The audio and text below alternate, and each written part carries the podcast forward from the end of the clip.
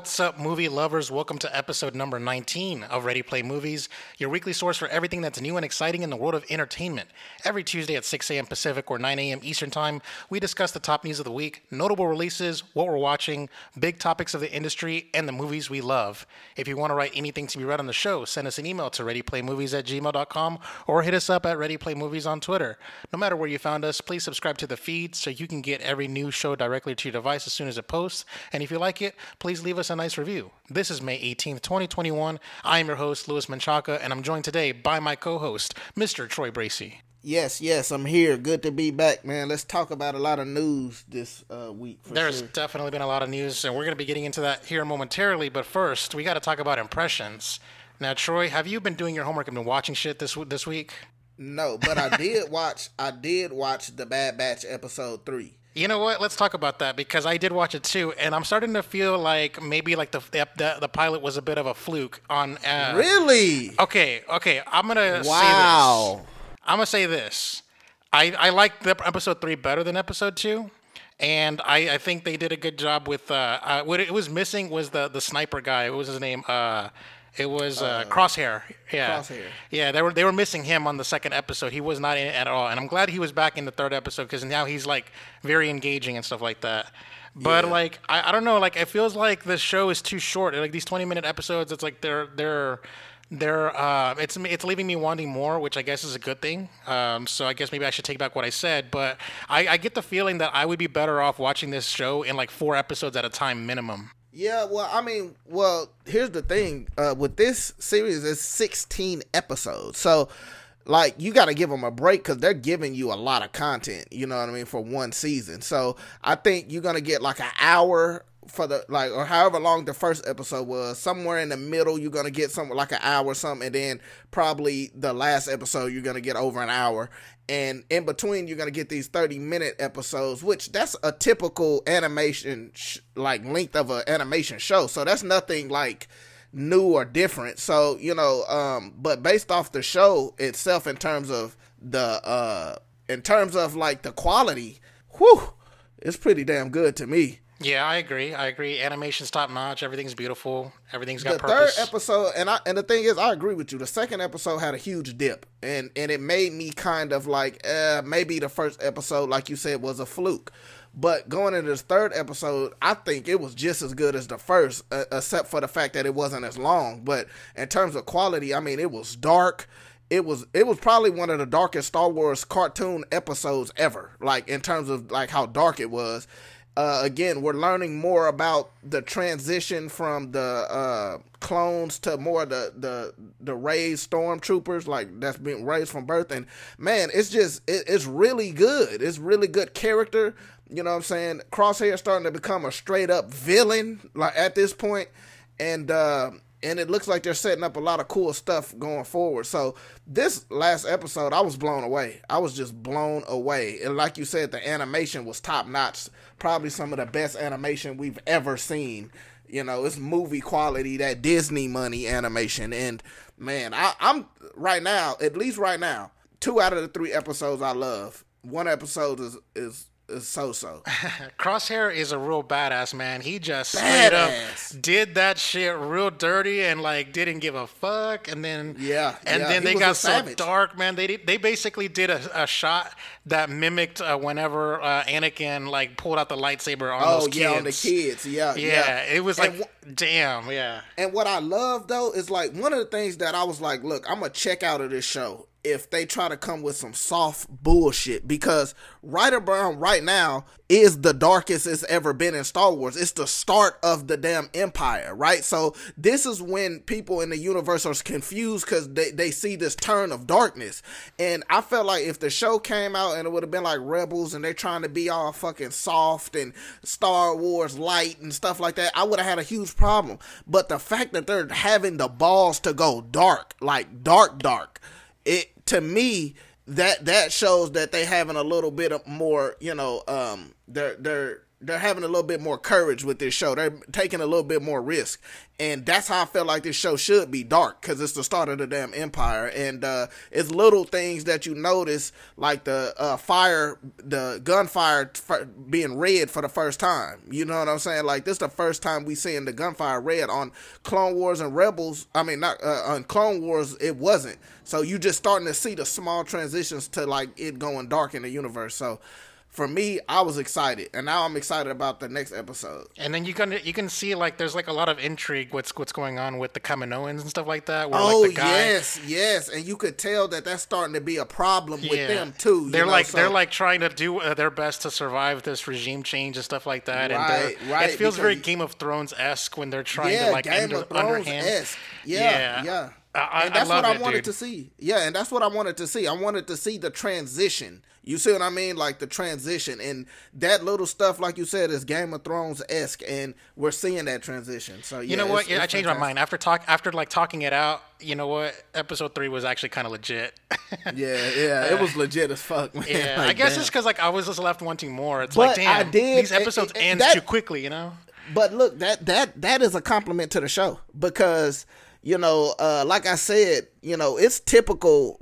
That's the typical length of any anime. Some of the greatest animated shows ever, like uh, Batman the animated series, X Men. Like if you look back, all those shows are like 20 thirty minutes, yeah. twenty to thirty minutes long. So it's it's the typical length of an animated show. But the fact that you felt like it went by super fast, and the fact that you're kind of left wanting more, that means the show is doing its job. It's a very fast paced show, and you're just excited because I felt the same way. I'm like, damn, I just turned this shit on and it's over. But that's how good it is. You're so invested that it's going by fast, and that's really the biggest compliment you could give an episode. Yeah, I, I agree with that. That's just like I guess for me, I guess the pilot kind of like set the tone, and now it's And, like the, yeah. and and I think the pilot, what the pilot did, the pilot us spoiled us. It, it spoiled us, yeah, because Yeah. we go in and it's like an hour and it's like a fucking mini movie, and we're like, oh shit, you know, and then you go from that to bam, twenty minutes. It just so it feels so short, you know. But um, but yeah, you know, that's uh, twenty minutes. That's about right though. Yeah. So, um, I think it's like the because like the standard episode for like a 30 minute show is 22 minutes because it's like 22 minutes plus uh, commercials and they're they're making it the runtime towards that bold model, Yeah, but straight but it's streaming. So, but Yeah. anyways, yeah, the the Bad Batch. Uh, I'm glad that we're we're gonna keep on uh you know talking about every episode as it airs. Um, Yeah. But the one thing that I did watch was I watched that Angelina Jolie movie, uh, Those Who Wish Me Dead. And uh, surprisingly, um, um, damn, the actor that plays uh, Shane in The Walking Dead and The Punisher, uh, fuck, I can't remember his name, but he's. I said last last week that he was gonna be the villain. He was actually not a villain. Uh, instead, it was uh, Nicholas Hoult was one of the villains. He's uh, the guy who played Beast in the X Men First Class. Oh, uh, yeah, yeah. Um, but yeah, the, the movie was actually good. I actually was very riveted by it. It was very. Uh, it's a shorter movie than I was expecting. It was only like an hour, a little over an hour and a half long. Um, and I was surprised by how little screen time, in my opinion, uh, Angelina Jolie had, because it kind of felt like an ensemble film, and it didn't really like, you know, the poster and everything, like it all just like it's Angelina Jolie and stuff like that. But it's really not her movie. As a matter of fact, she doesn't have a whole lot to do for the first half of the movie. Really, that's surprising. Yeah, she's just sort of like uh, moping and just kind of like sad. And uh, you know, they do a lot of good job of like you know of, of her you know chronicling how why she's sad and and her self destruction and everything like that. But generally speaking, she has she's mostly removed from the plot um, until the until uh, the second half of the movie. Um, but yeah, I, I think it was very good performances. I really liked the villains. I really liked uh, how engaging the the the characters, all the characters were, including the supporting cast, because if it def- it definitely felt like an ensemble movie. Um, I like that the stakes were really high, um, and I also do appreciate how realistic uh, the movie was with uh, how certain characters died. I'm not going to spoil anything, but basically, um, you know, when it comes to these like heroic ass movies and stuff like that, the heroes usually don't die. You know. Um, So I just want I'll leave it at that, and um, it really does kind of like feel like the stakes are raised and stuff like that when when anything can happen when you feel like anything can happen. Um, Yeah. It feels like the movie was uh, setting up for a sequel. Like I'm not gonna say that this movie it can go one of two ways. You can just let it be and let it be a one and done movie and stuff like that. But there were a couple of uh, dangling unresolved threads uh, like that that occurred that could leave yeah. the door open for a sequel that you can explore, like with what happens next. But yeah. ultimately, like the story, the arc was completed, so you don't really need a sequel. Okay. So, um, for me, I would, I don't know, I, am a, I'm a little bit 50 50 because on the one hand, like you, I, I want to see, you know, certain characters that were featured that didn't get their comeuppance, you know, get their comeuppance in a sequel. But at the same time, I would rather just let it be and just let it be a good movie that was uh, it felt like the plot was around like the whole forest fire. Like that's the plot, and a sequel wouldn't be about that anymore. It would go somewhere else, and I don't necessarily know if I would want to see, you know, so that that movie goes somewhere else. Is what I'm saying. Yeah, yeah. Uh, but ultimately, like as far as um, impressions, I, we don't do reviews here, so I'll just say it's a good movie. It's worth a watch. Um, I mean, that was basically a review. yeah, I mean, yeah, of course, yeah. I don't. I, we we call it impressions because we want to be. A, it's like a soft review kind of thing. But I would say good movie. It's worth a watch, especially if if you're watching it on HBO Max. Um, it's it's definitely um, it'll definitely keep you entertained and enthralled, and uh, yeah. Okay. All right. So, uh, with that out of the way, let's go ahead and move on to the news. We interrupt this program to bring you a special report. So, with the news, uh, we have very big, big stories to talk about here. Uh, the first big story is actually just something that broke today. It's probably one of the biggest uh, news stories uh, going around right now. Is that um, uh, Warner Media? Uh, they're they are owned by AT and T. About four years ago, AT and T bought them about three or four years ago they bought them and it was this huge deal but they had to go through the department of justice to be acquired by them and stuff like that because it's like kind of like you know big companies and you know buying out a big company well yeah. apparently at&t had decided to sell off warner media and uh, yeah let's go ahead and read this story this is uh, covered by nbc news uh, it says here that Discovery and Warner Media merged, creating one of the largest U.S. media companies. AT&T moves to spin off the Warner Media and combine it with Discovery. Comes as Netflix and Disney have shown the upside to direct-to-consumer streaming platforms. Uh, AT&T announced on Monday that Warner Media and Discovery are merging to become a new company that will immediately become one of the largest U.S. media businesses. The new company is the result of AT&T spinning off Warner Media, which owns a variety of major media properties, including CNN, TBS, TNT, Warner Brothers Films and Television Studio, and HBO, into a new company. The company is merging with Discovery, which owns Discovery Channel, Animal Planet, uh, Animal Planet uh, TLC, the Food Network, and various other media properties. AT&T will receive $43 billion worth of cash, debt securities, and Warner Media's retention of debt. The new company will be led by Discovery CEO David Zaslav.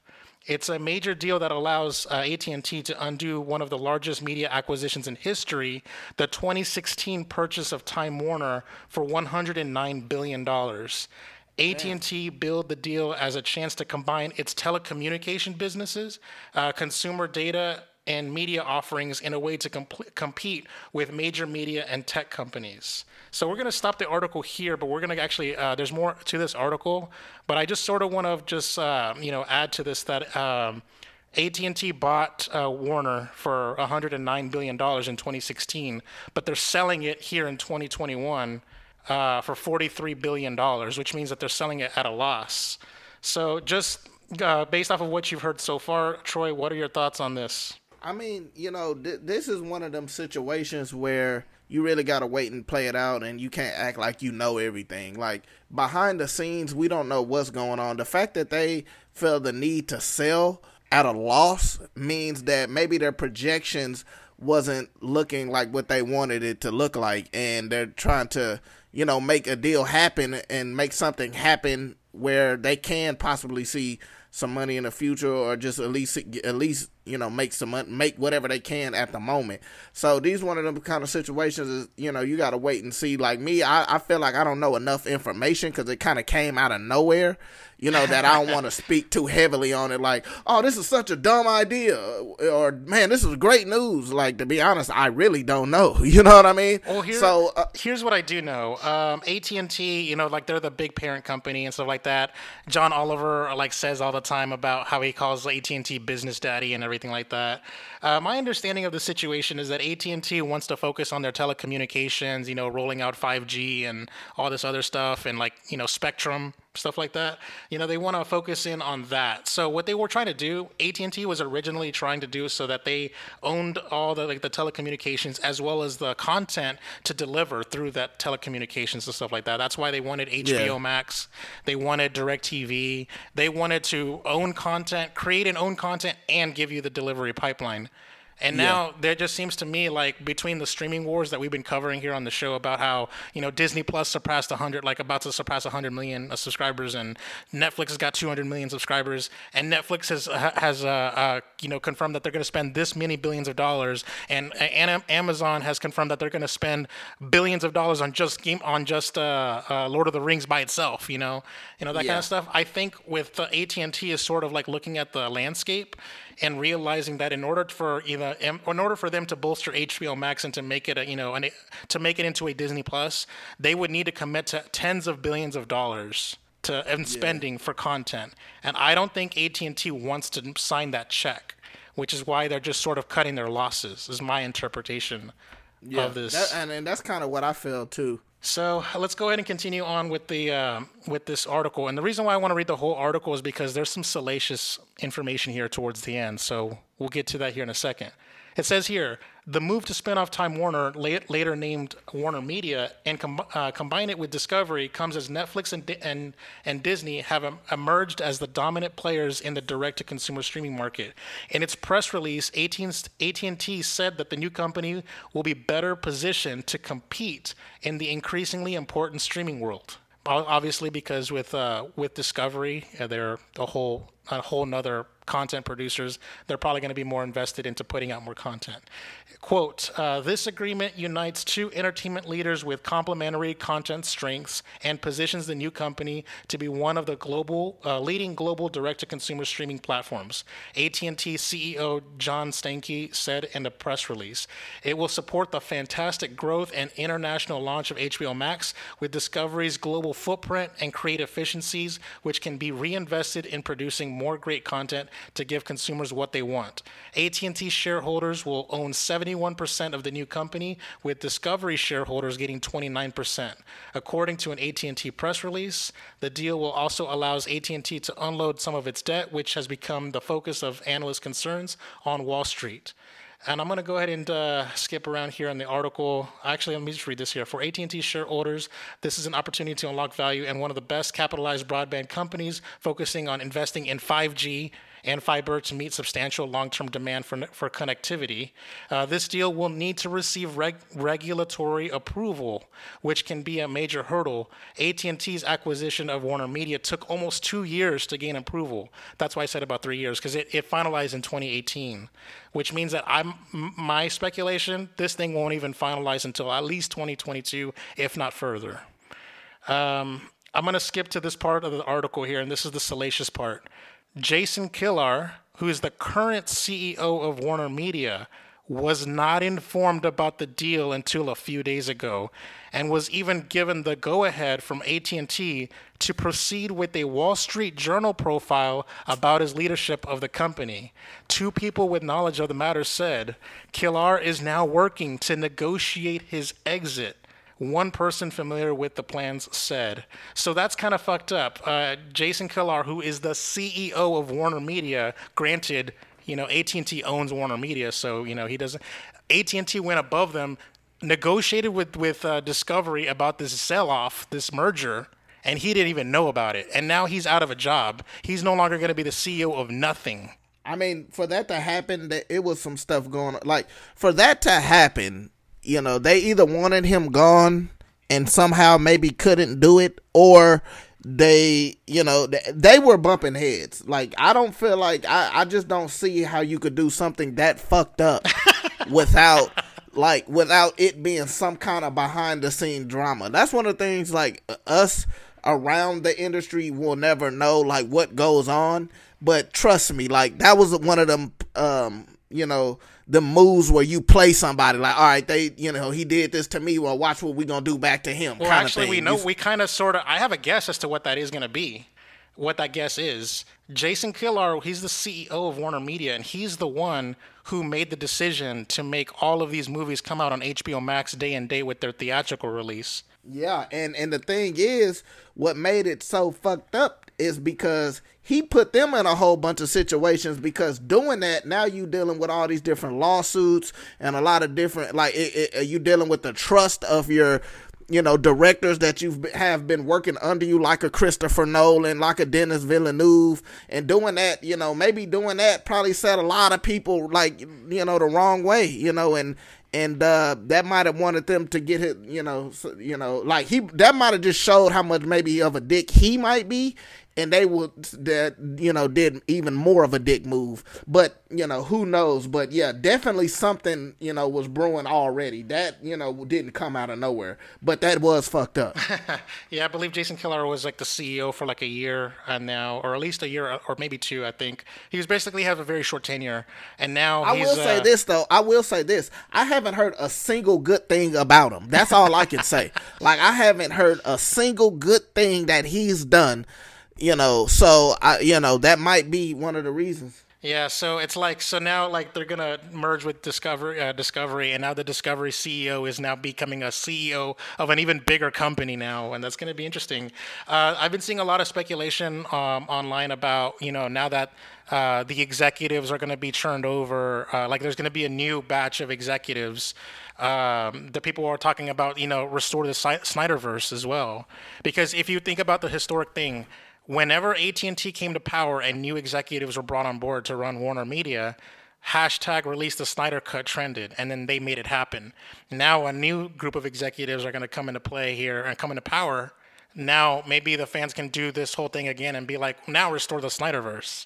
Do you think that that's yeah. likely to happen, or do you even want it to happen? I, I definitely don't want it to happen, but like you said, it's a big possibility because I think the people that was in charge now, currently, before this deal, they were the big advocates of not restoring the Snyderverse. You know, um, the only reason that the Snyder, the Snyder cut even got made was for HBO Max. They wanted a hit and an original, you know, content for HBO Max. And that's why the, like, I don't care how much restore the Snyder cut stuff was, they would have never made that movie unless it was on HBO Max. So, but now that with this new movement and a new team behind it, if they keep going with this, you know, and Zack Snyder, if his next movie is successful again, you know, that could, you know, create some momentum for them to try to restore the restore the Snyderverse. But I definitely don't want them to do the Zack Snyder stuff no more. Yeah, I don't know. I'm a little bit iffy because I, I kind of want to see the the Justice League two and three to tell I, you the truth. You know what I would like? I would like them someone to bring someone on to maybe you know, continue his vision. But I will, I don't want him to be the talent behind the the Snyderverse, right? So if they, you know, if Zack Snyder could work with other directors and act as a producer or something like that, then I'll be cool with that because I'm like you. I, I liked where Justice League ended, and I want to see where Justice League goes. But at the same time, Zack Snyder to me isn't the guy to handle all of that responsibility, you know, and so uh, that's how I feel about it. But who knows, you know, if you know if these new people come and they do their job right, they'll know more than us, and they have it figured out. Yeah, of course. All right. Well, yeah, that's the big news story here. A lot of heads are rolling here after this, and uh, you know, big companies doing big things. You know, this is yeah. this is what happens. yeah, yeah. All right, let's go ahead and move on to the next story here. I pulled up something from here from Insider.com, and it says here that em- Emily Blunt squashes Fantastic Four rumors, says superhero genre has, quote, been exhausted. Okay, here we go. Uh, Emily Blunt and husband John Krasinski have often been touted as potential casting as the Invisible Woman and Mr. Fantastic, respectively, in Marvel's upcoming Fantastic Four reboot. However, Blunt has seemingly squashed those rumors in a new interview with the Howard Stern show, saying that superhero movies in general are, quote, not up her alley. Uh, and this uh, that is fan casting. No one has received a phone call. Blunt said of the Fantastic Four rumors, "quote That's just people saying, wouldn't that be great?" Uh, Blunt explained that while taking on a role in a superhero movie isn't quote beneath her, uh, she isn't uh, sure if superhero films are for her. Referencing how close she came to being in the MCU in 2010 when she was offered the role of Black Widow in Iron Man 2. Quote, I love Iron Man, and when I got offered Black Widow, I was obsessed with Iron Man. I wanted to work with Robert Downey Jr., I, it would have been amazing, Blunt said. But I w- I don't know if superhero movies are for me. They're not up my alley. I don't like them. I really don't. It's been exhausted, she continued. We are inundated. It's not only all of the movies, it's the endless TV shows as well. It's not that I would say, it's not to say that I'd never want to play one. It's it would just have been something so cool and like a really cool character, and then I'd be interested. Uh, Blunt has been a fan favorite choice for the role of the Invisible Woman, aka Sue Storm, since it was announced that Marvel Studios are remaking their own Fantastic Four movie. So, uh, yeah. Uh, uh by the way, uh, this I'm gonna just skip to this part on the on the uh, article. It says here. Um, Still, Blunt told Howard how close she came to joining the MCU in Iron Man 2 as Black Widow, Blunt was offered the role, but was forced to turn it down as she was contracted to do Gulliver's Travels instead. That shitty ass movie that made no money. It says here, I, I was contacted to do or contracted to do Gulliver's Travel. I didn't want to do Gulliver's Travels, Blunt said, recalling how the decision was out of her hands because she was drafted into a quote optional picture deal that she was signed to with 20th Century Fox after starring in The Devil Wears Prada. So, damn, that contract basically she could have been Black Widow. You know that that costed her like a career-defining uh, move. Um, so, what do you think of this news of number one, what she was saying about her n- not wanting to be Sue Storm, and also just in general, what your thoughts on her missing out on Black Widow? Well, I'm, uh, I'll start off with her missing out on Black Widow. That that actually could have been a good thing, you know, because one of the things about, you know, not saying that being in a superhero movie is a bad thing, but the thing that sucks for actors, I would assume, is they having to sign these super multiple multiple deals, you know, and um, and the thing with Emily Blunt, she's one of those actors that wants that love, you know, diversity and trying new things and, you know, being in new stuff. I don't think she's the type of actor that will want to keep coming back to the same role over and over again. And so for her to have like such a legendary career without Black Widow, I think in the end it was probably a good thing. At the time, she probably, you know, was devastated. But um in terms of like that's why I don't I don't talk about rumors. I, I don't talk about them because a lot of times they're just made up from nothing. Like they're not they're not you know like when Emily they was talking about Emily Blunt as Sue Storm. I'm like where did that come from? Marvel isn't uh, interested in doing a Fantastic Four movie at the moment. Like, why would it it just automatically be casting for her? You know, we not haven't heard about no directors. We haven't heard about them doing anything with the Fox stuff yet. Anything, but now, but all of a sudden, it's a rumor about her being Sue Storm. Like, like that's what I, I that's why when anything's about a rumor i don't address it because people just make up. And like she said people do fan casting. And i hate fan casting because how can you cast someone and you haven't seen the movie or read the script? You don't know the specific you know way they're gonna go with the character you know and a lot of these comic book characters you go several different ways with them. So the fan casting is just something as a fan to say like oh this would be fun to see this character. It's like that's not how that works you know that's not how like hollywood real casting works. You don't say oh this person looks like the comic book character so let that person be the character no it, it you know it has to match the character has to match a lot of things have to fall in line. So there's that but about her saying you know the the about the superhero stuff and like it that's just her that's her opinion you know like you know, there's some actors that's you know fed up with the whole Marvel and DC stuff, and you got some actors that's excited and ready to play one of the characters. So that just that's just an opinion. You can't really bash her or praise her or anything like that. So that's just how I feel about the whole situation. Yeah, that's fair enough. That's a fair assessment. I don't really have much more to add to that. I mean, I, I for me, like if you know, in her shoes.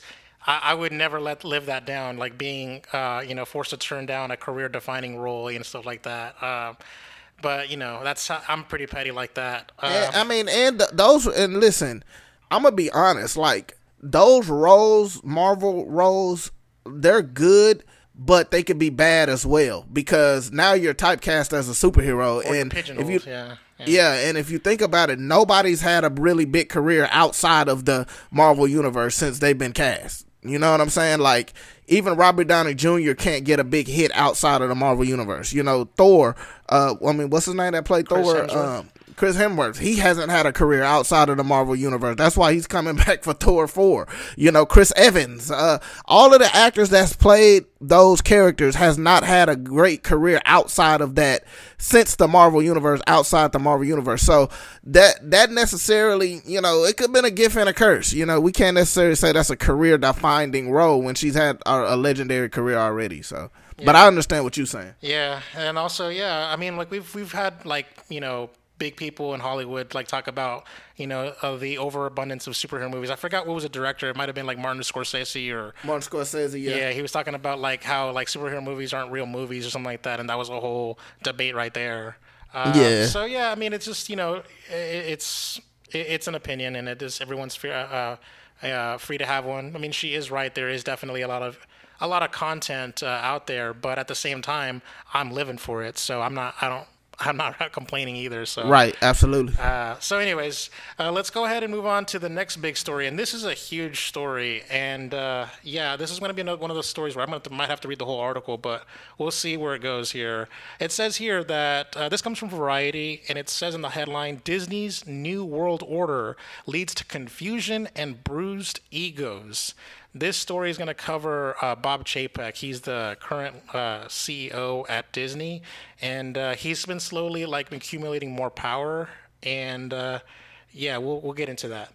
The Walt Disney Company is in the throes of a major leadership uh, leadership shift, with the newly minted CEO Bob Chapek asserting more authority as the longtime leader he replaced, Bob Iger, prepares to surrender his executive chairman role uh, for um, emer- emeritus status at the at year end. Uh, so, in case you didn't know, Bob Iger was the CEO and chairman at at, at Disney. Uh, he had he wielded a lot of power and a lot of leadership. And when Bob uh, Iger, you know, retired from CEO and Bob Chapek uh, came on board, Bob Iger was still the chairman. So now that Bob Iger is slowly being phased out, it's gonna things are like you know are the the winds of the storms are brewing basically it says here the two men the two men's once warm relationship has grown strained according to four insiders this comes as uh, chapek has overseen a 2020 reorganization that centralized the media company's content distribution and ad sales at the corporate level iger has moved much more into the background than he was in a few months ago, even on the creative side, uh, insiders say. And a sign of a leadership transfer taking place, Chapek has not only joined Iger in creative meetings, but actually convened some of uh, some this spring with top creative uh, teams under uh, Peter Rice and Dana Walden. Quote, everyone is becoming more and more uh, deferential to Chapek, according to one Disney executive who asked not to be identified. Quote, things are radically uh, different than they were six months ago. The insider noted that the senior leaders have tried to insulate the creative teams from all of the upheaval. Uh, others say that Chapek was initially hesitant to assert himself more than the, more on the creative side because he assumed the CEO job in February 2020. His attention was largely was focused largely on dealing with the Disney with keeping Disney afloat at the height of the pandemic after the company's theme parks were forced to shut down. Production halted and movie theaters closed. For the most part, Chapek's style has gotten uh, positive reviews. He lacks Iger's flash and charisma, but as an insider notes, he's coming into his own. He lets you know that what he wants without imposing it. Iger loved to discuss and debate different initiatives, while Chapek prefers to delegate more tasks and make decisions. Disney uh, sources point out that the two have very different personalities and approaches, which uh, some have find disconcerting at times. And I'm going to just skip, uh, skip uh, into the article and says here. Uh, Disney's reorganization of the media and entertainment business into three distinct content creation groups studios, general entertainment, and sports has caused consternation for some senior managers as well as those doing business with the company. The, the reorganization was aimed at better positioning Disney for a future that would be determined by its success in streaming. The goal, at least on paper, was to have people work more harmoniously across mediums, from television to film to Disney Plus. The result has left people deeply confused about how to navigate the new world order. Um, uh, let's see here. All right, I'm going to just go ahead and pause it right there. And I wanted to ask you, uh, Troy, what are your thoughts on this so far? And are you uh, are you concerned about how Bob Chapek is running things? No, I'm not. Like when listen, when someone's new to an establishment and an organization, they have a different way of going about things. And you really don't know if someone when people are used to a certain way that you know it's going to be a little bit uh, offsetting at least at first when someone comes and does something different. And only time will tell. It's way way too early to tell if he's not doing his job properly or not. But people not feeling comfortable with his style or his way of you know doing things or whatever that it isn't determining if he's doing a bad job or a good job. You know what i mean? And so it's way too early to see you know people might not like what he's doing behind the scenes. People might love what he's doing behind the scenes. But for me, it's just too early to be able to tell, you know. And uh, it's funny how you could get praised for doing a good job for certain things, and then when the, new things pop up, it's like, oh no, he's doing, you know, like overnight it could change from being positive to negative. You know, uh, I don't necessarily. I'm not saying, look, he's he's doing good. I, I'm not saying I don't. I don't know. Like, how would I possibly know that? You know, I have know nothing about being, you know, a top guy at Disney, you know, or being a top guy at anything. But I will say that uh, it's a bit ridiculous to you know saying that he you know that he's oh he's you know steering the company downhill or he's you know he's messing things up or it's it, that's ridiculous to me. That's that's just absolutely ridiculous. And in five years we could be like man things have been the greatest disney's been greatest ever you know or in five years we could say man this dude really destroyed really been hurting disney for the last five years but we gotta see. You know I'm saying? We need time to see. And that that's really my only take on it. Well, okay, so I was reading the article ahead here and I wasn't able to find it, but there was a different article and I must have uh, not got the source here. But I'm just gonna read this one little sentence here that sort of uh, goes into what I was gonna say. Um, Hollywood dealmakers noted that the new structure at, Dis- at Disney is uh, Byzantine and more convoluted than necessary, adding an extra uh, managerial layer into the process of getting projects made. So basically, here's what uh, the what I was able to find out, um, not from this article but from other sources, is that um, under under uh, Bob, Bob Iger, uh, his leadership, he was all about the creative process. He was all about putting creatives, let creators create. And under Bob Chapek's style, he's all about giving suits and executives credit for the the success and executives are like are they like they're like bean counters. They're not necessarily in charge of like producing something or making something or you know they're just in charge of managing something. And so when you give these people like the credit and the promotions and make them the boss of everything when they don't know how to like you know uh, know you know they don't know what's the best projects to greenlight and stuff like that.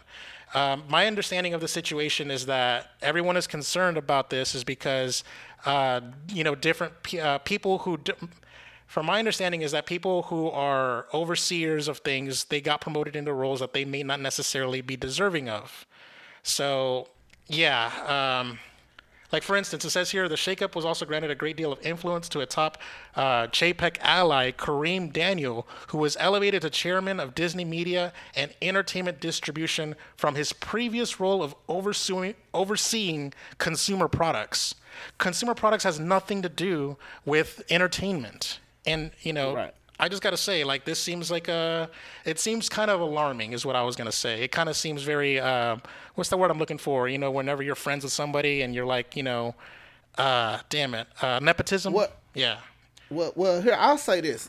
I'll say this. Look, one thing I will say is execs get a bad name and they do, execs do, like, I think the the way they're looked at is like you got the creators and you got the execs that only get in that only mess up move like execs has a bad name for only messing up creators and creator content. Like that's what it's like oh dang this movie the execs interfered and you know now the movie the they took the listen execs do so much to make so many good movies, right? And they don't get the credit they deserve. Now they do ruin movies sometimes. Sometimes they get too involved and they mess up stuff, but I, all I'm saying is this. Uh, this is all I'm saying. When someone comes in and they have a new way of doing things, when people are used to the old way, of course it's gonna look seem weird and feel different and feel like oh what. The, but if someone if if you're a good if you're good at your job, you're gonna have a direct way of looking at something and a and a direct path to making something better.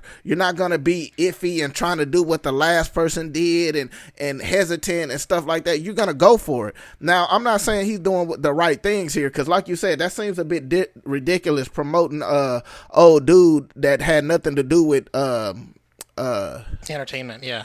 Entertainment, yeah, like stuff like that seems ridiculous.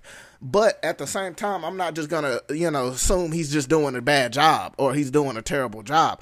It's just my whole motto is like, let's wait and see.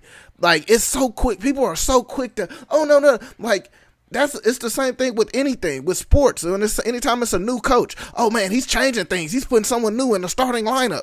Let's wait and see. He might have something new and original ideas to bring to the company that's never been done before. Because let's not act like Bob Iger is was a perfect. You know, he's done some terrible things, like rushed out Star Wars. Told J.J. Abrams he had a certain deadline to get out. Um, uh, Star Wars Force Awakens, you know, he he's part of part of the reason why, you know, Star Wars didn't have a plan, you know, making sure that Kathleen Kennedy didn't, you know, uh just force a bunch of movies out without having a plan. Like he's not perfect as well. Like, you know what I mean? So let's let's see what the guy has planned and then let's bash him when he messes up. but until he messes up, let's wait and see what he can do. That's all I'm saying. All right. Um, no, this is not in the article, but uh, another source that I was reading up on when I was researching uh, was talking about how, uh, and we've co- I don't know if we've covered this before, or I remember reading about it a while back, where like there was like Disney's new uh, content strategy was about how they were going to emphasize Disney Plus, and basically what they what ended up happening was an executive or executives have now control as to where something will debut. So uh, Kevin Feige doesn't have control over if, if something is going to go to Disney Plus or go to theaters. Now it's out of their hands. You know, for for for Disney can put something on Hulu for all they want, for all they care. Like that's how they have uh, executives have the, the the the power to you know put content where they see fit. And well, apparently, the- apparently Pixar was mad whenever Luca was debuting straight to Disney Plus. You know, mm. things like that. And it's probably yeah, sold see, too.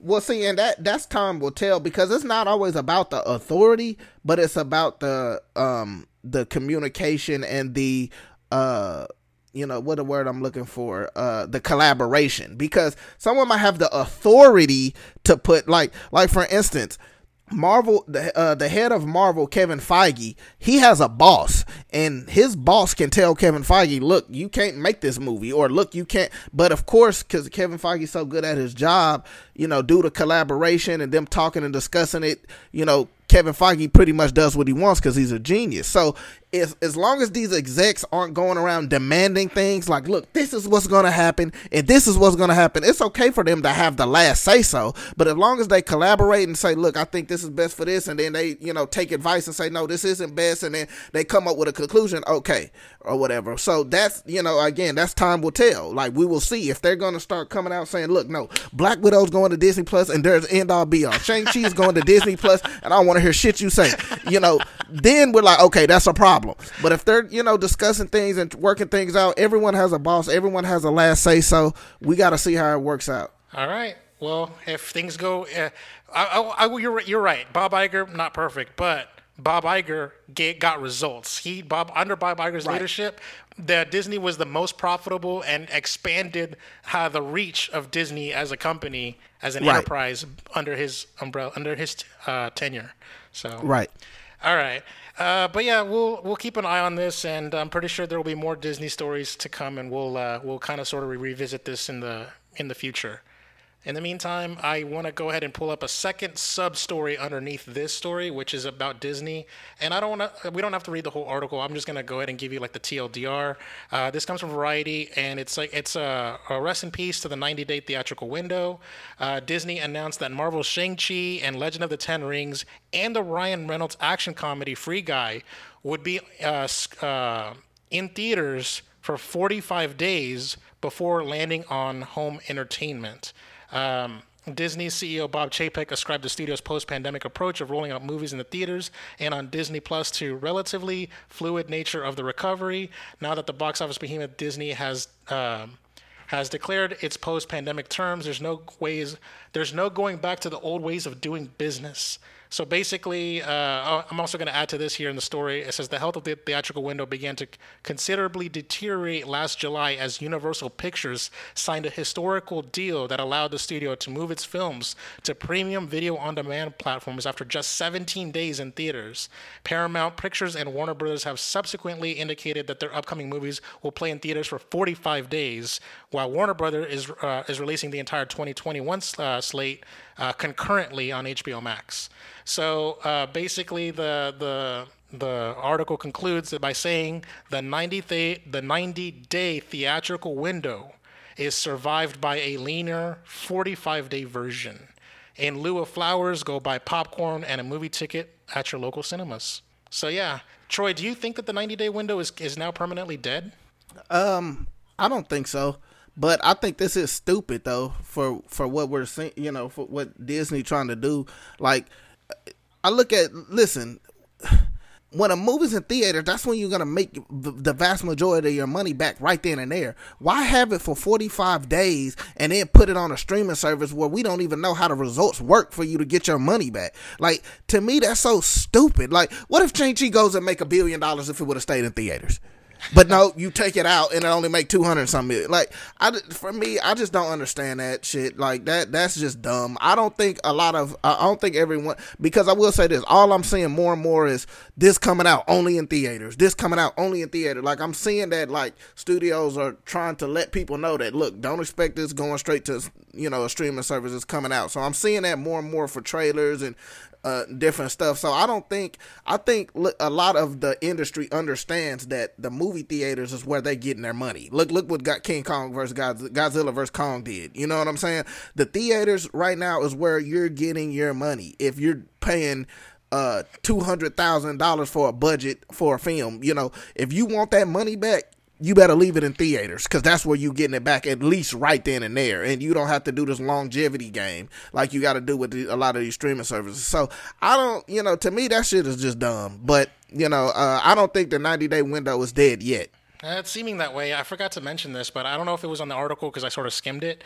But uh, just knowing off the top of my head, all of Paramount movies are 45 days as well. Like Top Gun, Maverick, and The yeah. Quiet Place Part 2, they're only going to run for 45 days uh, as well. Actually, no, they might run for 90 days for all I know, but after the 45 days, they're going to be on Paramount Plus. So yeah. Uh, and I don't mind. Listen, I don't mind if they hit the streaming service. Like I don't really care. I'm not one of these persons. Listen, I don't care if it's on the streaming services and in theaters at the same time. I don't care. Like to be able to have the choice is cool too. You know what I'm saying? Like that's cool. I, I'm not one of these people that's like, only have it in theaters and then let it go. I, listen, if y'all want to have it in theaters 90 days and on the streaming services for 90 days like they've been doing with HBO Max, that's cool with me. But as long as it's in theaters, you know what I'm saying? So if they if it's like exclusively in theaters for 45 days and then come to a streaming service, but it's still in theaters where people have the choice to go see it in theaters, then I'm cool with it. You know, so we'll just have to see, man. Yeah, it's hard to tell. I mean, it, it, in a situation with that, like a movie might just fall off a cliff and not make money anymore like as far as like box office sales. And when movies stop making you know selling tickets and stuff like that they get pulled out of theaters you know? So yeah but um, that's how it's been since the beginning of time. Yeah. like like it's been movies in the 80s that you know, only be in theaters for one week, yeah. and you know, and get pulled out of theater because it's not doing good. So that isn't something new. So I wouldn't mind like if the movie's bombing and they take it out. You know what I'm saying? So that I don't really care about that. But if a if a movie's doing good and you just take it out for the sake of taking it out, that's just utterly ridiculous. I just I hate that. And, and again, that's different from like a Netflix movie. I understand Netflix because Netflix it's not even in their benefit. I don't think for them to have a theatrical run in the first place. I think they just do it for the sake of you marketing, know maybe. the marketing Yeah. and the fans and the direct whoever directing it might want it in theaters, whatever the case. So I understand them having it only for two weeks or however long they have it, a week or whatever. Or but I'm talking about like Disney, Paramount, Warner Brothers, uh, Fox, uh, all this other shit. Like that's where I was like, come on now, like let's not be idiots. All right, we'll continue to monitor the situation as well. Uh, next story up comes from Variety, and it says here Wonder Woman star Gal Gadot gets backlash for statement on Israel Palestine violence. Now, this is going to be a story that's adjacent to a real world story, you know, but we're going to keep things entertainment side uh, focused and not so much talk about the political aspect of things because that's not what this show is about. But it says here, Wonder Woman star Gal Gadot, who was born in Israel and served in the, uh, served a mandatory two years as a soldier in the Israel Defense Forces, released a statement on the recent violence between Israel and Palestine that drew backlash from fans. Quote. My heart breaks. My country is at war. Gal posted, uh, Gadot posted in a statement on Twitter on Wednesday. Quote, I worry for my family, my friends. I worry for my people. This is a vicious cycle that has been going on for far too long. Israel deserves to live as a free and safe nation. Our neighbors deserve the same. I pray for the victims and their families. I pray for this unimaginable hostility to end. I pray for our leaders to find the solution so we can live side by side in peace. I pray for better days. Now, before we actually get into the controversy, Troy, what are your thoughts on just this statement, just reading it or hearing it out? I honestly have no clue what she said that was wrong. Okay, Like, okay, that's that was that was my first reading on that as well. But okay. like I'm listening to it thinking like, damn, did I miss something? What the hell? All right, here we go. Gadot's statement for peace immediately became a hotly debated topic on Twitter, because it's Twitter, of course, where some called out her words, her use of the word neighbors instead of referencing Palestine by name. Some Twitter users began criticizing her as Wonder Woman, which landed a third film with director Patty Jenkins in late 2020 after the release of Wonder Woman 84. Okay, so that's just that's just trash talking, but whatever. Okay, moving on. Gadot, Gadot's time in the Israel Defense Forces has stirred up controversies in the past. In 2017, Lebanon's Ministry of, of Economy banned the release of Wonder Woman due to the fact that Gadot is Israeli, while Israel and Lebanon are technically still at war and do not have formal uh, diplo- diplomatic relations. There has been a ceasefire between the two countries since 2006. Um, representatives for Gadot and Warner Brothers did not immediately return Variety's request for comment. Uh, so yeah, um, the basically, I guess uh, people are just mad. Okay, pe- people on Twitter just get mad for anything, really. But the fact of the matter is, she was. I guess her wording about neighbors. I guess they felt is too vague, and she's not specifically name dropping Palestine. Makes it almost kind of feels like they're reading into the into the situation, making it seem like maybe she's, uh, I guess, uh, favoring one side over the other. I mean, I mean, clearly she would because she's Israeli, and you know, i you know. Anyways, yeah, uh, I don't want to necessarily go go into the actual political aspect of things, but basically, yeah, um, I, I just wanted to bring up this story because uh, over the weekend we talked to someone and we talked about you know cancel culture, uh, and we talked about how you know people who say something on uh, on uh, on Twitter about political stuff and people get shut down, and I kind of I kind of wanted to talk about this in the in this in that aspect of things and like the idea of you know when when actors say these kinds of things and everyone's telling them to be quiet, I guess is that, I just kind of wanted to get your thoughts on on this whole aspect as a as a general thing and not so much this particular thing. Yeah, because this this right here is a non-story, and uh, there's no there's no point of t- discussing it. But I, I think one of the things I realized, like you know, one of the things I gotta one of the things I think we gotta know the difference between canceling people getting canceled and stuff being back backflash. Like Black Flash ain't cancel culture. That's not the same. That's existed for the beginning of time. People say something and then it's, you know, people discussing it, whether for good or for bad. You know, it's controversial. It's that's just controversy. It happens with movies. It happens, and we see that all the time. You know, uh, being canceled is when people feel so offended that it just ends your career right there, or someone fires you, or you get fired from, you know, it's just so outraged that it, it causes your career to drop, right?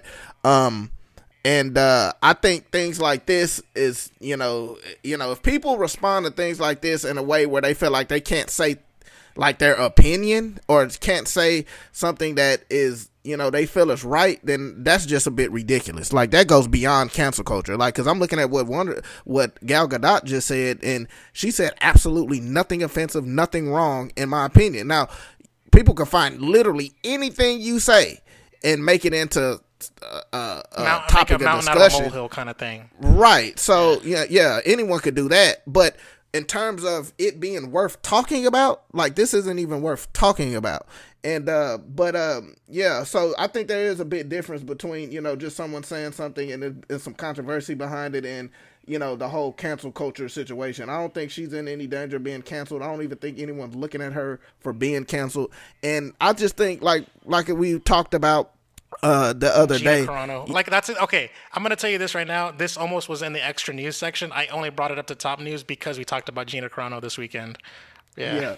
And and you know the the truth is, you know, the truth is this cancel culture is kind of it, it, it's so bad because now it's at the point where you even have to wonder if people can even say what's on their mind at all. Like because you don't know what can you know and it, it's such a bad thing because the people that we need to speak up and talk about stuff is the celebrities, is the household names, is the, you know, those are the people that can really help and bring a change to the world in any kind of way. But it's like, it's seeming like, damn, anything can be controversial. Like, how can you, you know, speak up for what's right when you speaking up for what's right can get you canceled? It's one of the reasons why we really got to try to get rid of this whole cancel culture situation. You know what I mean? Now, at the end of the day, we're not idiots. We know when someone does something, it's like, okay, your career needs to be in, a la, you know, Harvey Weinstein. You know what I'm saying? But it's a difference between that and, oh, I just said something offensive. Damn, my career's over.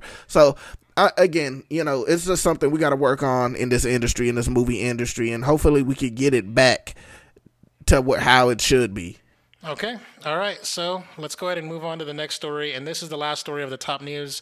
Uh, Marvel's Shang-Chi and Eternals may face uphill battle to enter China. A recent Chinese, uh, also coming from Variety as well, uh, a recent Chinese state media report has added to rumors the two that two major superhero uh, Marvel films, Eternals and Shang-Chi and the Legend of the Ten Rings, may not be approved for release in China. In a report on the Marvel Cinematic Universe's Phase 4 films, the CCTV6 China Movie Channel aired a list of the U.S. release dates for the eight of the ten scheduled titles, but conspicuously left out Eternals and Shang-Chi.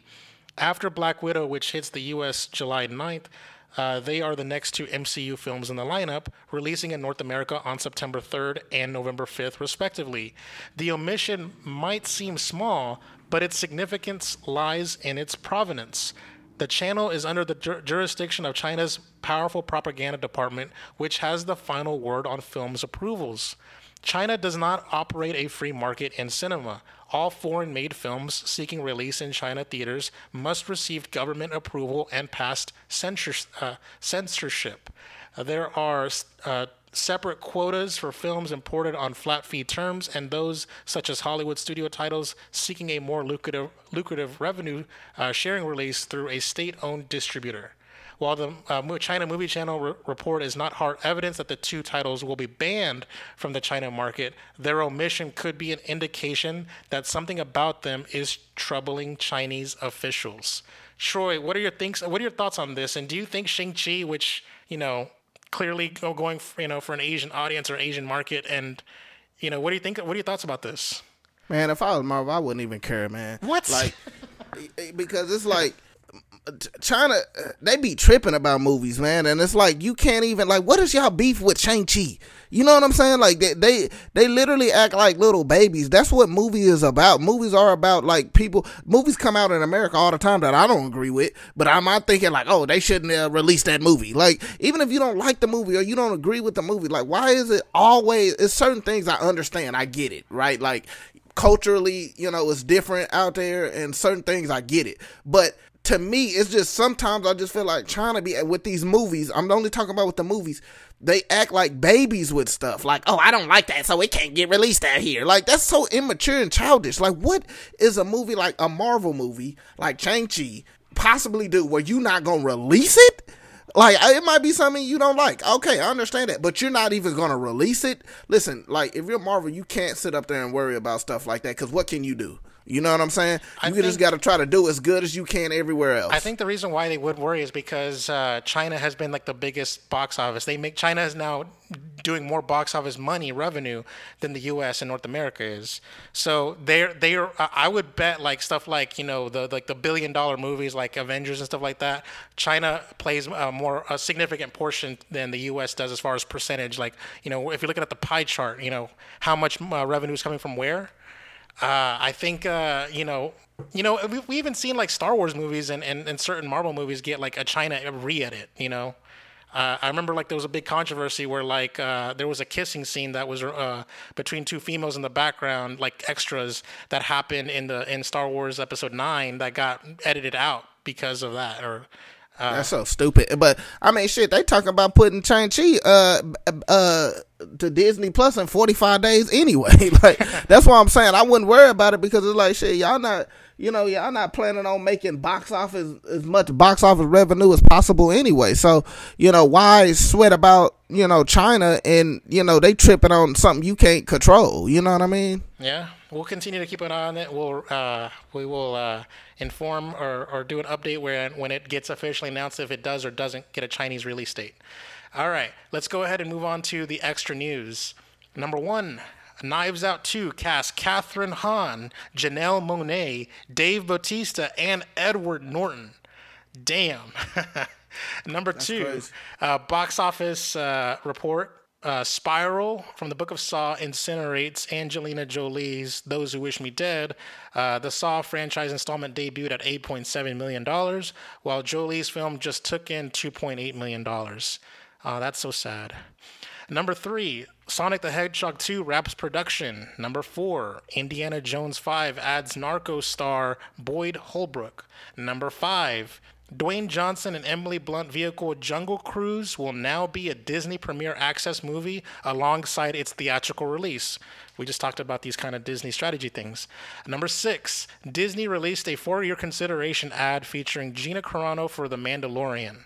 Number seven, Ms. Marvel wrapped production after relocating to Thailand. Number eight, Tom Cruise sent his three Golden Globe Awards back in protest of the Hollywood Foreign Press Association. We talked about last week on NBC is no longer going to be airing the Golden Globes next year. Number nine, John Boyega is returning to, uh, for Attack the Block sequel with director jo- Joe Cornish. Number 10, Robert De Niro injures his leg offset while filming Martin Scorsese's Killers of the Flower Moon. Number 11, Millie Bobby Brown and Henry Cavill return for Enola Holmes sequel on Netflix. First off, I didn't even know that there was an Enola Holmes starring them two, but okay, whatever. Number 12, Scarlett Johansson to receive the Generation Award at 2021's MTV Movie and TV Awards. Uh, now, Troy, we have a lot of good, juicy headlines here, so what do you want to talk about? Yeah, so first I'm gonna talk about Robert De Niro injuring his leg. Listen, Killers of the Flower Moon is my most anticipated movie, maybe of all time. Oh um, my God! You know what I realized? Robert De Niro and Leonardo DiCaprio are gonna be working together for the first time since Leonardo DiCaprio was a child actor. Now you realize why I just said that. yes, it's my most anticipated movie, probably maybe of all time, and it's you know directed by the great Martin Scorsese. Killers of the Flower Moon.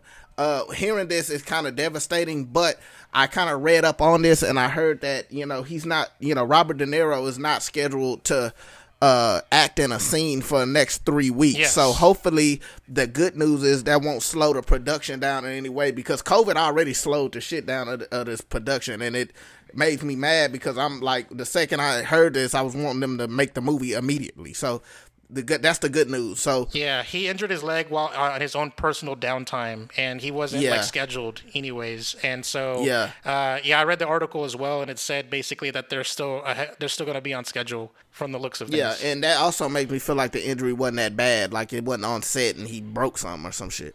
Uh, also, um, I gotta say, Knives Out. You know that cast is the first cast of the first movie was ridiculous, and I was kind of like, how y'all gonna top that cast? But man, bringing Kathleen Hahn on, Dave Bautista's starting to become the new Rock. I mean, I'm seeing him in every damn thing. Like he, you know, it's like crazy. You know, remember watching him as a kid as a wrestler. and Now I'm seeing him in all these movies and stuff, and he's getting good roles in these movies. Edward Norton's one of my favorite actors. So you you know, so that's great casting. So yeah, I'm I love the cast so far. You got for- Agatha Harkness up in this bitch. yeah, Agatha, you know what I'm saying? And I, I wonder if that like helped her get this role or something because she was fantastic. I mean, but she's fantastic in everything. So I doubt that's the case. You know, like and like you said, uh, Millie Bobby Brown and Henry Cavill. I never even knew they did a movie together. Yeah, Like apparently that- it was a hit movie in last year in 2020. So, and Henry Yeah. Cavill was Sherlock Holmes. Uh, so there you go. Yeah, so that uh that's a surprise to me. like it's a sequel before I even knew the original. Um and uh, last, I'm gonna talk about uh, the Spiral movie from the Book of Saw. I'm excited about that movie, and uh, I don't, I can't really tell. Is it doing good? 8.7 million. I mean, I know it's doing better than the Angela Jolie movie, but I don't can't really tell if that's good or bad. I don't know what the budget is. I don't even know when the release date. I don't think it's out yet, so I don't even know how it's making money. Well, no, but whatever. out. It came out this past week, and we read it on new releases last week. It was, Oh, the, it was your really? pick of the Okay. week last week. What are you talking about? Okay, yeah, okay, okay. So yeah, um, I don't know. That doesn't seem too good of box office numbers to me. That seems like a bomb, but at least it's doing way better than the Angela Jolie movie. I'm not saying that's good that that movie's doing bad, but I mean it has some kind of good news in that. But yeah, I still want to see that. I'm probably gonna see that tomorrow. But yeah, that's pretty much it. Yeah. Okay. Um, I was gonna add to that. Like, uh, I wonder if like the Disney Premier Access thing is like Disney saying that we don't believe in Jungle Cruise. You know what I mean? Like, I wonder if like Yeah. I'm reading into it. Is it is it like a what does this mean? Like, does it mean that they just oh this this Dwayne Johnson Emily Blunt movie is gonna bomb? So let's just put on Disney Premier Access and make money there, or I don't know because I don't feel Yeah, like I know it's I know it's predict what's up. I, I know that it, it's you know it seemed like it would bomb. I mean the commer- the trailers look shitty to me, and yeah, that, that you might be right about that. Yeah, I mean, uh, the, yeah, it's kind of it's kind of hard because like uh, you know, it's you know you don't you don't ever want to uh, count the Rock out. You know, he's a he's a bona fide movie star. You know what I mean? So yeah. Um, but you know, anyways, uh, the I'm I'm actually kind of impressed that they're doing a for your consideration ad for Gina Carano even after she got fired. You know, what are your thoughts on that? Even though, like Disney, like you know, telling, oh, the, by the way, the for your consideration ad, it's for the Emmys. They're telling, they're Yeah. marketing to the Emmys to nominate Gina Carano for an acting category. Well, I just feel like like I mean, what else they're gonna do if you don't like if you try to market everybody else to get you know nominated for all this different stuff, and then you don't you know market her, that's kind of might bring backlash to to the To to, the whole. yeah. Yeah, to Disney, because like, oh, they're being petty. Like, oh, since we fired her, we're not gonna market her. You know what I mean? So it's like that kind of left them in a no choice situation. You know what I mean? It ain't like Gina Carano is the only one they're marketing. They're marketing everybody from the Mandalorian, Yeah, pretty true. much. So uh, if they were to market everyone and specifically leave her out, that might have might have hurt the chances for any other you know person to win. So that's kind of I kind of felt like, look, th- th- they was probably just being smart about that situation. Okay. Yeah. I'm surprised that you know Tom Cruise. I think he won his Golden Globes in the '90s. I'm surprised that he just sent it back. By the way, I don't. I mean, I told you nobody don't care about the Golden Globes. He's probably happy to bring that shit back. He's probably waiting on controversy just to mail that shit back. Nobody don't care about the Golden Globes. I bet he wouldn't have mailed his Oscar back. He didn't mail his Oscars back when. Oh wait, did he ever win? Never my hand didn't even win no Oscar. I'm not even sure but, if he was ever nominated. To tell you the truth. But well, he's been nominated for sure. I, I know what movies he's been nominated for, but okay. I know he didn't. I bet he wouldn't have not uh, sent his Oscars back when the Oscars Oscars was under some uh, controversy. I know that for sure. Okay. All right. Let's go ahead and move on and check this out. Check this out. Troy, we've been inundated with a ton of trailers this week, and a majority of these trailers, actually, like, actually, all of these trailers are summer movies. So they're going to be eligible, uh, well, exception with the last two because those are Netflix movies. Uh, but they're all going to be eligible for like our next uh, topic of the show here. So that's coming up. So let's just go ahead and run through them as quickly as possible because like there's a lot to go over. Uh, the first one up I brought up is The Protege, which stars Maggie Q and Samuel L. Jackson and, and Michael Keaton. Uh, it's a it's an action movie and uh, where Samuel L. Jackson trained Maggie Q as an assassin, and apparently Maggie Q is trying to kill Michael Keaton. So there you go. Uh, the next up is The Green Knight, which is starring Dev Patel and it looks like an epic movie where and Dev, Dev Patel is like a kind of like an action star, like a kind of like Arthurian legend kind of thing going on. Next up is Stillwater, which stars Matt Damon and Abigail Breslin. I haven't seen her in a lot in a, in a movie in a while, so I'm glad that she's still acting. Um, the Forever Purge. This trailer looks badass. I'm like, damn. I, I actually kind of impressed with what they're with what they did in this uh, in this trailer here. I'm actually kind of excited for that movie now. Um, next up is The Hitman's Wife's Bodyguard. Had a second trailer. I feel like this trailer was better than the first trailer.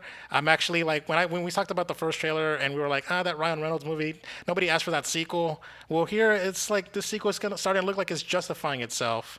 Um, and next up is the Sparks Brothers which looks like a mockumentary, but it's actually a real documentary. So it's about a mus- about a musicians from like the, the 70s apparently. Never heard of them, but okay. Uh, and then we got an action ass movie, Snake Eyes GI Joe Origins. Uh, that looks dope as hell. And then we got Hotel Transylvania, uh, which apparently that series is still popular. I wonder if it's even the same cast. I wonder if it's Adam Sandler, but you know, there it is. And finally, the last two trailers were from Netflix. It's Wish Dragon and Sweet Tooth. Uh, Wish Dragon's an animated movie where he's got like a genie like uh, the dragon who's basically like genie from Aladdin. He got three wishes, and then Sweet Tooth looks like uh, some. It's based off a DC comic property, um, and it looks like a fantasy kind of story. So, uh, Troy, have you seen any of these trailers? Is anything that you want to shout out? Man, I'm not even gonna lie. I haven't seen any of these trailers. Damn. None of, none of, them at all. I haven't seen. I didn't even know it was a new Purge, like the Forever Purge. I'm gonna go check that out. I didn't even know that existed. Yeah, that's uh, actually like it's one of the summer movies. That's it's like. Uh, for in case you guys don't know, the next topic of the show coming up here, it's going to be like predicting the, the, the, the successful summer movies, and this is eligible. So, Damn. yeah. Yeah, I, I, haven't seen none of these, but uh, that's one I'm gonna have to see for sure. Yeah. Okay. Well, uh, the links aren't to be in the show notes uh, uh, for anyone that wants to watch them. I I actually kind of enjoyed this week's lineup as a whole. Like, I actually liked every trailer, um, and I'm actually excited for for these movies actually. So, all right, let's go ahead and move on to the next the next segment.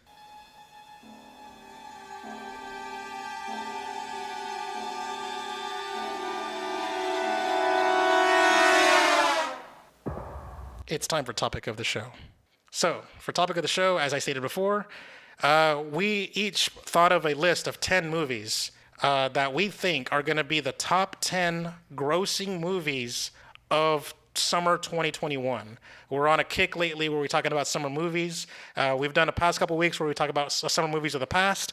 Now we're looking ahead to this current this current summer here. So, uh, what we we're gonna have a little like a, a little bit of a, like a betting game. All right, there's gonna be 20 points uh, up for grabs here. Uh, the first 10 points are how many movies can you actually guess?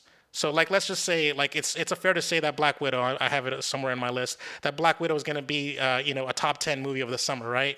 So, by predicting that Black Widow will be in the top 10, I get a point. But predicting where in the top 10 is it going to be the highest grossing movie is it going to be the second grossing movie predicting the position where it lands is the other point so we can get a total of 20 points if we get a perfect score or you know you can get five points if you get certain things right but certain things wrong kind of thing you know it can be it can be wherever you want to be so uh, troy we've done prediction specials before and i think i've been winning these things so let's see if you can I don't uh, know about that let's see if you can catch up so um, yeah, so let's go ahead and start things off here with our, our number 10 movie. So, what do you think will be the 10th most successful movie of the summer? Uh, my number ten, I got Luca. Luca, um, Luca's not coming out to theaters. It's coming straight to Disney Plus. Oh, really? Yeah. Fuck. I, we, Damn, just- okay. we covered that or like on, on news and stuff like that. How like Pixar was mad that you know they can't release it in theaters. They they're doing the thing with Soul. You know, I thought they was uh I thought they was okay, okay. I thought it was gonna have a limited release. Nope. Okay, well then uh I'm gonna just skip to my ne- my next one then. I All right, got no, no, it's all right. Space no, I, I, I got this. I got this. All right, I would do my number ten. We'll go to your number nine here. But I just want to first start before I go. I, I say uh, the uh, the my number ten spot. I want to uh, I want to preface this by saying that I researched the, the the I researched the calendar of the summer, and I I made a short list, and my short list comprised of 21 films that have a shot at being in the top 10. So I had a, a very good pool to put, pick from, and this is how I how I uh, I landed here. Well shit, fuck it. My top my number ten is the Forever Purge that I just found out about. Okay, yeah, and you know what? That's that's that's not too bad. That's uh, after watching that that trailer. came shit, in clutch. I'm glad I found out about that shit. After that watching that trailer, shit, I might it could. All right, my number ten is I I think I think I wanna. I said earlier you don't want to count The Rock out, so I'm gonna go with Jungle Cruise at number ten. I think that that's uh it's solid. You know what Which I mean? one at number ten? Jungle Cruise. oh, Jungle Cruise. Yeah. All right, what's your number nine? My number nine is uh the LeBron James movie Space Jam, uh, a new legacy. Okay. I think I think Space Jam is gonna be somewhat of a hit. You know, LeBron James is a household name, so I think that movie gonna do some numbers. All right. My number nine is uh, Hotel Transylvania, Transformania. Um, I think that um, animated. Okay, one of the things I noticed during the pandemic is that things like The Croods and New Age, Tom and Jerry, um, Raya and the Last Dragon. Uh, I've been noticing that animated movies or family-targeted movies do well in the pandemic. So I think that.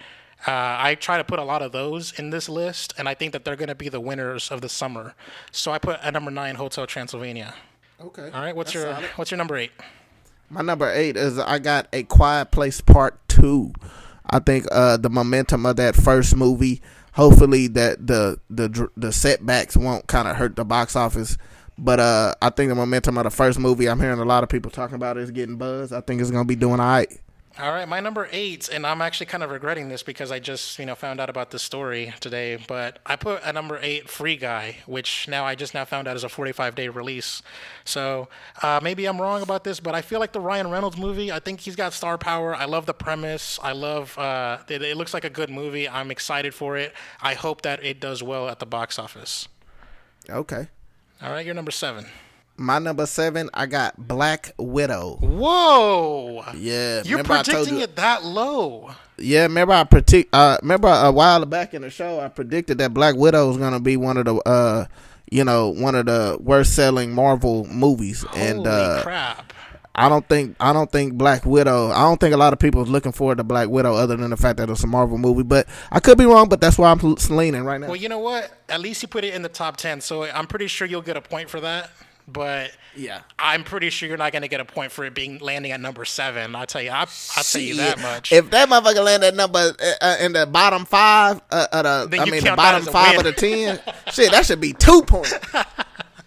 All right, fair enough. Okay, we'll see. We'll see. My number seven is I put The Conjuring, The Devil Made Me Do It. Oh, I think uh, I'm not sure about this one. This is a little bit iffy, but, but I, I don't know if I I did not look at historical records. By the way, I could have. I had time to, but I didn't. I don't know if the Conjuring movies are trending upwards or trending downwards or trending the same. But I feel like the Conjuring itself is a is a pretty well established franchise, and it's had spin-offs like Annabelle and shit like that. I figured it's Yeah. a safe bet, so I put it at my number seven. okay. So my number six, I got Fast Nine. Dude, Um, dude, what the fuck does your top five look like? Jesus Right. Christ! I, I got Fast Nine because I just think Fast Nine gonna do good, but I think Fast Nine is um I think I think people are kind of it's it's gonna be people that's starting to get sick of it. Like I don't think to the degree where it's gonna bomb, but I think people are gonna look at it like it's just another Fast and Furious movie, and that's why I got it that hot that low. Okay, all right. Um, we'll keep an eye on that. Uh, my number six is I decided to put Space Jam: A New Legacy there. Uh, again, my aforementioned uh, animated stuff, and I feel like that one will pop off. I think it's gonna pop off with the older crowd as well as the newer, younger crowd because it's Looney Tunes. Um, so, and plus, you know, you got cameos like the Iron Giant and all the Warner Brother properties. I feel like it could work. Um, I have faith in it. I'm excited for it. So that's why I put Space Jam at number six. Ooh, Space Jam at number six. Okay. All right, let's start off with your top five. Go ahead and hit us up with your number five. My top five, I got Suicide Squad two. Okay, that's a good starting point. All right. Yeah, I think I think Suicide Squad gonna do numbers. The trailers are are crazy, and uh, the last Suicide Squad did good, even though it was a terrible movie. It actually did good, and I think having James Gunn directing it, I think that's gonna you know it's gonna it's gonna help it out. Okay. Um, my number five, I actually put Snake Eyes GI Joe Origins. Um, After watching that trailer and how, how badass it looks, and Snake Eyes was definitely one of like the standout characters from the GI Joe movies. So of course he's gonna have a spin-off, you know. So Yeah. um, yeah, I'm in, I'm very interested. Even before the trailer um, was out, I was already anticipating it. So uh, I feel like it's it's perfect popcorn movie fare. So with that being action, you know, a summer action movie going thing, that flavor that's got going on for it, I'm pretty sure it'll do well and it'll should catapult it into the top five. Okay, and that's my next um, one. I got Snake Eye. Uh, I actually think the reason why I think that movie is gonna be a hit is because GI Joe is a well-known property, and people are, haven't seen it in years. You see what I'm saying? Yeah. And so I think that's what's gonna make it. You know, I think that's what's gonna make it pop more because it's like it's it's a franchise that's been around for a while that everyone know about, and it it and it's been some a while since that you know uh it's been on the big screen. So I actually think that's gonna do a lot weller than people think. Like, be prepared for this to be a secret hit. I'm telling y'all. Okay. All right. My number four is A Quiet Place Part Two. Damn, that high? Yeah, dude. I think, damn. I think it's gonna it's gonna it's the first real summer movie. All right, it's coming out on Memorial Day weekend, so it's got four days of good play. You know what I mean? Like it's got it's a holiday weekend. I think. uh I think it's gonna make uh, m- money. You know, I'm I'm predicting it's gonna. You know, like you know how like Godzilla versus Kong just owned everything. It had like the entire marketplace to itself. Yeah, I feel like because it's gonna it's coming out like was one of the first summer movies and it's a holiday weekend, I feel like it could bolster it and it should catapult it into like the top five, and that's why I got it at my number four spot. Okay, okay. Um, my next movie I got um Venom Two. Let There Be Carnage. And uh, I think as, as much as I don't like that movie, as much as I don't like Venom, the first Venom, and I don't even like the trailer for what I've seen for the second Venom, that those movies are hits, like straight up. I'm gonna let you. know, Ve- uh, I'm gonna let you uh, think of a new movie. Uh, Venom Two is not eligible. It's coming out on September 24th. Ah, but I mean, but come on, that's a blockbuster. Oh yeah, but that's out of the what's the name, right? Yep. Uh, we're only doing May to August. Uh, by the time Venom Two comes out, we're gonna be reporting the the results of this prediction. So. Yeah. All right, I'll let you think of something else. Um, my my next spot is my number three movie is going to be the Suicide Squad, and I I I think that it's going to be in the top three. I'm actually pretty confident in my top three. I feel like the top three is gonna be the top three, but in a different order. So I feel like with James Gunn and how much what he was able to do for the Guardians of the Galaxy, I'm pretty sure he's gonna make all these characters beloved. Like you know how he made like you know Drax and um, and you know Groot and Rocket like beloved characters. He's gonna pull it off with all these characters from like Idris Elba to John Cena and everyone. So I'm I'm uh you know, I'm anticipating it. I think it's to be that big summer box office hit that I'm predicting here. So I got it at my number three spot. Have you been able to think of a new uh, number three? Nah, I don't care. I, I'll just do nine. Oh well. Okay. Like I'm gonna still win regardless. Okay, So okay, It don't fair enough, fair enough. Uh, Go for it. My uh, so my next my well, so what I'm at three now, right? You got, you got two more left. okay, yeah. So my number two is gonna be Shang Chi. oh my god. you know yeah, what? Fuck it. I'll allow it. Uh, that was not Wait, eligible. that's out too. That's not eligible because it comes out on on uh, September 3rd, uh, which is the Labor Day weekend. Oh yeah. But Dang, you know this is really making me realize how stupid this list is because I mean, for such a good year, we can only count these. All right, uh, let me see. Dang it, I forgot that that comes out in September. Yes. Yes. We even read the headline in the article just earlier in the show. Uh, but I guess I'll go ahead and go in my uh, my number two spot. I'll go ahead and give my number two to F9 because it's all about family. You know, I think that it because it's get that late June release date. Uh, hopefully, people are going to be well acclimated to going to the movies again after A Quiet Place Part 2 sort of reignites the summer box office.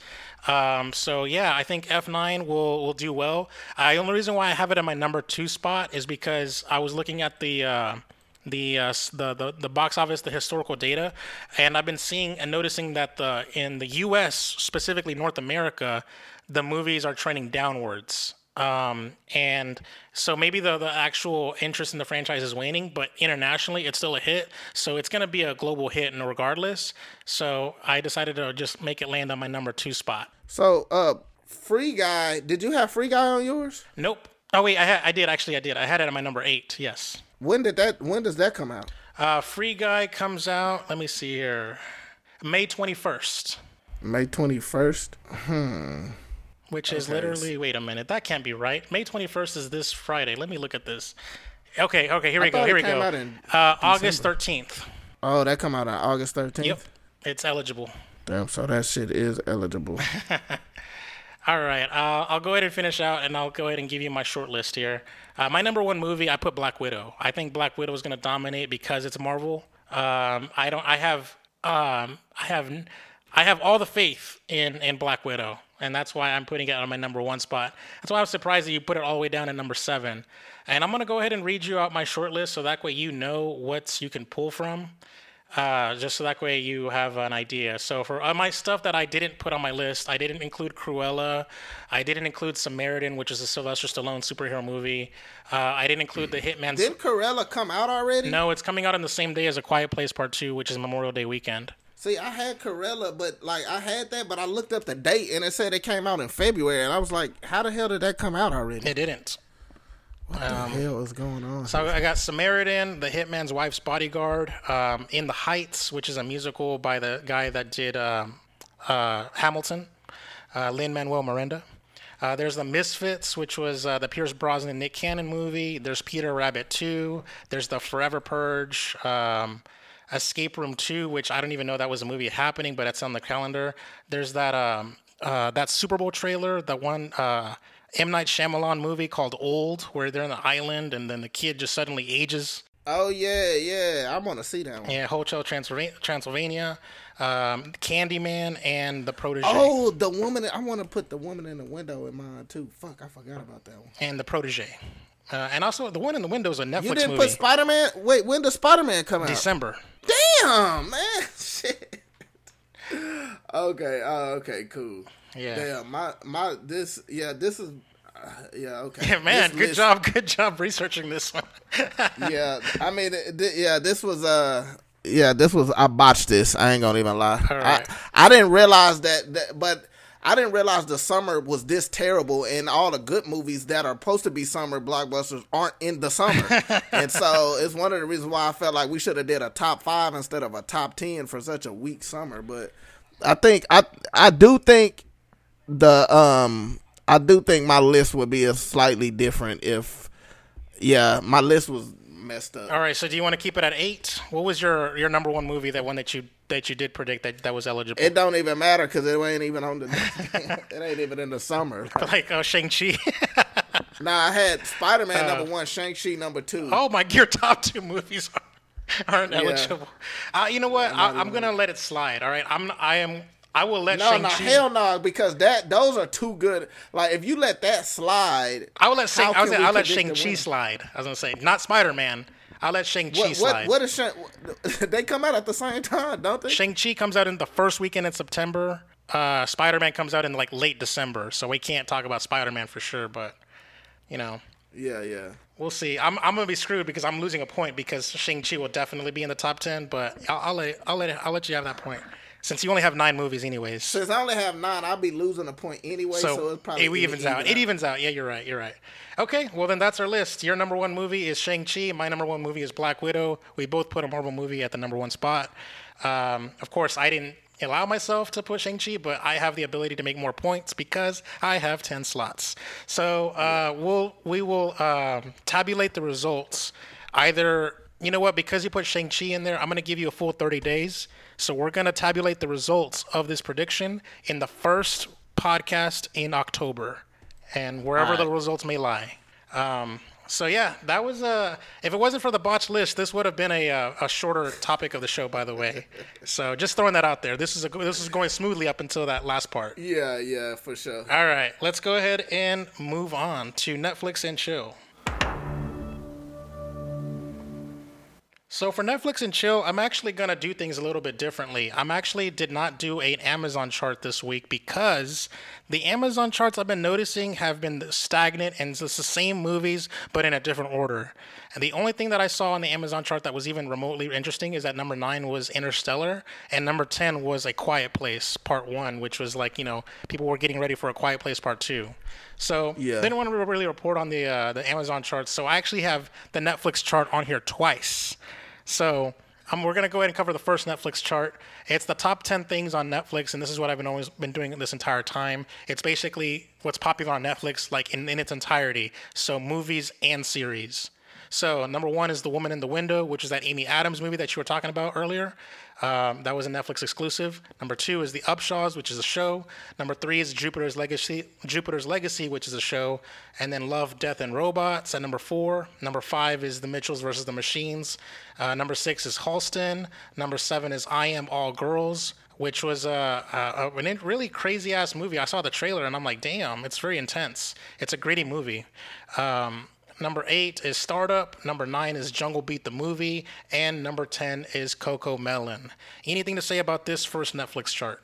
Uh, not really. Uh, other than Coco Melon, It's- like, what's up with that? Like, Yeah, you know what? It's kind of crazy. I think people just put on Netflix Kids for their kids, and then they just watch it. It's like the most popular and thing. I actually understand that because kids watch the same shit over and over again. It's, it's never left the top ten. I think I think it's had a longer run on this on this show than Tenet ever will.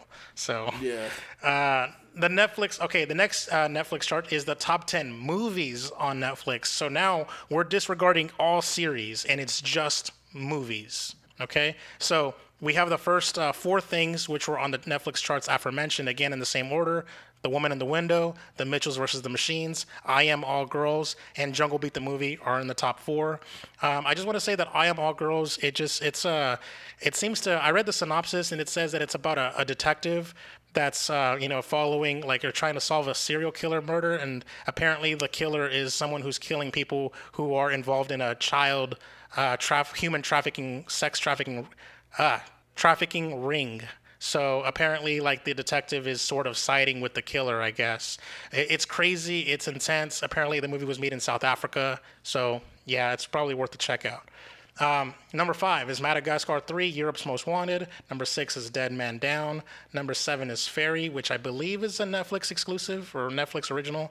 Number eight is Slight. Number nine is The Strange House. And number 10 was an old movie from 2013 starring Keanu Reeves, which I didn't even know existed. It's called The Whole Truth. So there you go. I now learned how to uh, find the. Uh, and navigate and how to find the top 10 movies on Netflix. I never knew how to do that until now. Anything you want to say about these Netflix movies? Um, I, I, I do want to see I am all uh I am all girls. Like who is like what you call it? Um, Tipsy was just in here talking about that. Like what the hell? What I wonder. Have you seen? No, that? I only watched the trailer when I was looking at the charts. Um, Yeah. So yeah, it looks intense. It looks uh, like Yeah. ridiculously intense, and I'm like, damn, I need to check this out. Um, Yeah, that's I've heard like two different people bring that up to me. So just seeing the the name made me re- you know realize that people are bringing it up. So I'm I'm trying to see. I might have to at least see the trailer and see if that's something that I want to check out. Okay. All right. The top 10 things on iTunes. Number one is The Marksman, which is that Liam Neeson movie. Number two is Love and Monsters. Number three is North Hollywood. Number four is Together Together. Number five is The Little Things. Uh, number six is Prom- uh, Promising Young Woman. Uh, number seven, hey, look at that. An old movie, a throwback, Pulp Fiction. He's at number seven. Number eight is French Exit. Number nine is Chaos Walking, and number ten, another throwback movie. I guess people are on a on a Bruce Willis binge because um, Unbreakable is at number ten. So there you go. Anything you wanted to say about these movies? Yeah, this, for once, I I mean it's still random, but iTunes got I mean they coming with some good shit. Unbreakable, all time great movie. Pulp Fiction, probably my favorite movie ever. You know, it's up there. Uh, they got the little things. That movie was a little disappointed, but it's I that that's a top five movie though because I understand why that's in the top five. Like it just came, you know, that's something that kind of just came out. So uh, from you know, iTunes actually got one of the better lists. Yeah, and by the way, I don't think we're gonna see Tenet um, or Greenland or It's on HBO now. yeah, I was gonna say or Wonder Woman eighty four because I literally saw it when I was looking at watching the Angelina Jolie movie. Uh, I saw it there on on HBO Max right next to it. So I'm like, oh, okay, these movies are not coming back to the iTunes charts because people can just watch it, you know, for free on HBO Max. So Yeah. How come we don't have an HBO Max top ten? Um, you know what? I don't think HBO Max like reports Has that. enough- But if they do, maybe I'll look into it. I'll see if they do. Um, because I pull these directly from from them. I go to Netflix.com and I find it there because they give you the, Yeah, they give you the numbers or they give you the charts. Yeah, I was just wondering. I mean, they, they probably don't have enough content to have one of these top ten. Oh, I'm sure I mean, they do. unless- I'm sure they do. Yeah. That's the you, you, now you're just bullshitting. My recommendation is actually going to be on Netflix, and it's actually a series of movies, but really the first one. Um, I'm, I'm recommending Ip Man. It's uh, it's it's starring Donnie Yen. It made Donnie Yen the action star. You know, Donnie Yen was in like Star Wars. Uh, um, what is it? The what's that? Rogue One. The Rogue One, yeah, Rogue One, yeah, yeah, as well as a, a, a a bunch of other things as well. But uh, I always know I always know him as Ip Man, and uh, yeah, it's one of the great kung fu movies. There's an iconic ass scene um, that where he fights ten people at once, and it's like intense as fuck. And uh, I think it's been parodied before as well, if I'm not mistaken, um, at least on a YouTube video that I'm thinking of. So uh, I have not seen the fourth movie in the series. I only watched the trilogy. Um, but all four movies are on Netflix. Go check it out. Yeah, Ip Man, they're incredible, man. I, I mean, the third one a little iffy with me when they brought in Mike Tyson. I was kind of like, that's a little ridiculous. but man, that, those first two are masterpieces and some of the best fight choreography I've ever seen. And boy, that boy hands are so fast. It's Yes. like I ain't never seen nothing like that. You know what I'm saying? So yeah, that that those movies are fantastic. Um, my recommendation is I'm gonna talk about Back to the Future on Netflix. Um, it's a classic.